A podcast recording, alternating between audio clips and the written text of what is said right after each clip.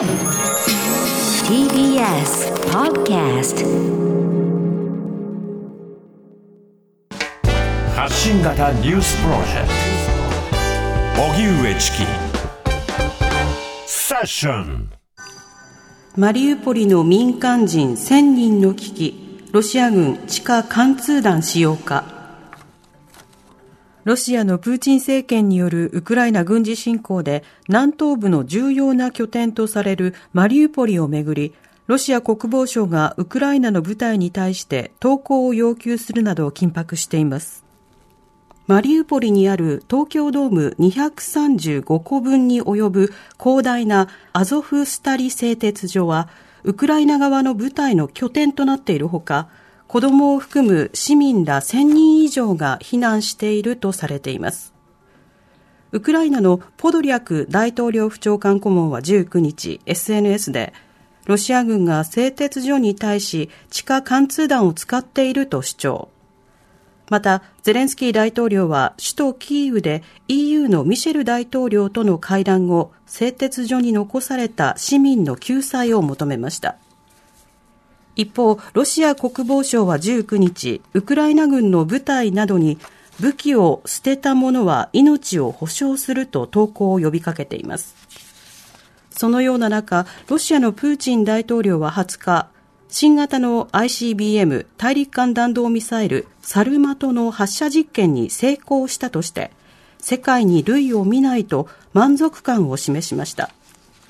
サルマトは南極経由でもアメリカ本土に到達するとされ10個の核弾頭を搭載可能だとしています。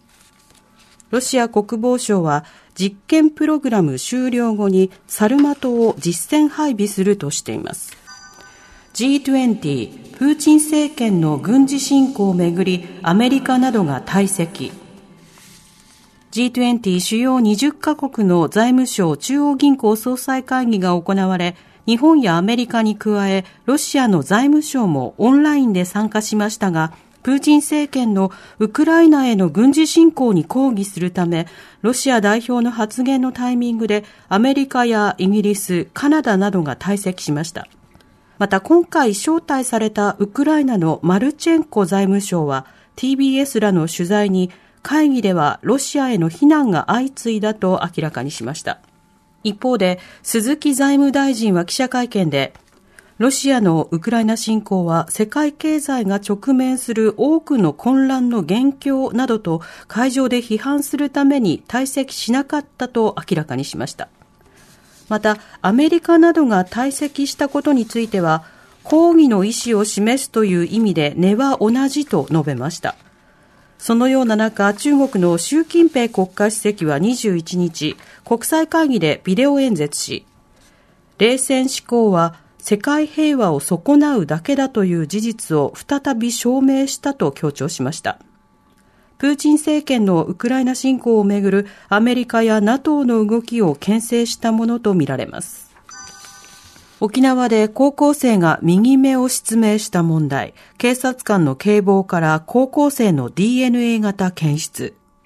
沖縄市で今年1月、警察官と接触したバイクの男子高校生が右目を失明する大怪我をした問題で、高校生を接しした警察官の警棒から高校生の DNA 型が検出されていたことが分かりました。沖縄タイムスによりますと、高校生は警察官に警棒で殴られたと話していたということですが、警察官は当初、バイクを止めようとして接触したと説明。警棒を鑑定した結果、DNA 型が検出されたということで、県警は高校生の怪我については警棒との接触が原因だったと客観的に特定できたとしていて今後も当時の状況について詳しく調べるとしていますこの事故をきっかけに沖縄警察署では警察の対応に不満を持つ若者の一部が石を投げるなど騒ぎになりました物価高騰への緊急対策与党が今国会での補正予算編成で合意。自民、公明の幹事長、政調会長は今日国会内で会談し、物価高騰などに対応するため、今国会で補正予算を編成することで合意しました。石油元売りへの補助金について5月分は自民党の主張通り予備費を充てる一方、6月から9月分は公明党の主張に沿って補正予算を編成し、1兆円余りを計上することで妥結。補正予算案は5月下旬の提出を想定しています。一方、衆議院の憲法審査会が今日開かれ、憲法改正の是非を問う国民投票の際のテレビやラジオの CM 規制をめぐって参考人質疑が行われました。出席した民放連の幹部は、極めて慎重であるべきなどと述べて CM 料の規制強化に反対する考えを示しました。新型コロナのリバウンド警戒期間、東京都が来月まで延長へ。東京都がまん延防止等重点措置が終了した先月22日から今月24日までとしていたリバウンド警戒期間について、感染者が高止まりしていることなどから来月22日まで延長する方向で調整していることが分かりました。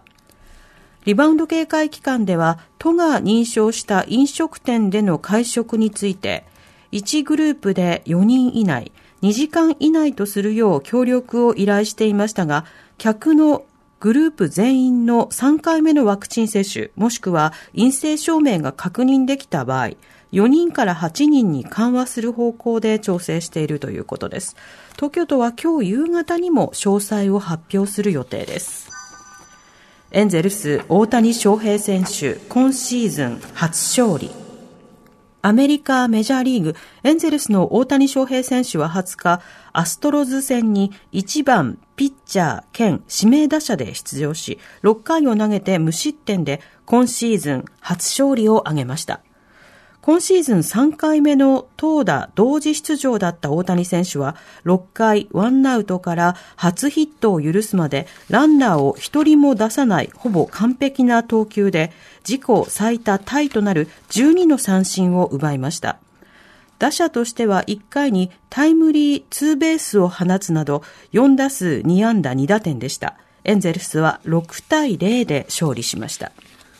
では、おしまいに株価と為替の動きです。今日の東京株式市場日経平均株価は昨日に比べ335円ほど高い27,553円6銭で取引を終えました。一方、東京外国為替市場円相場午後4時現在1ドル128円から3銭で取引されています。荻上チキ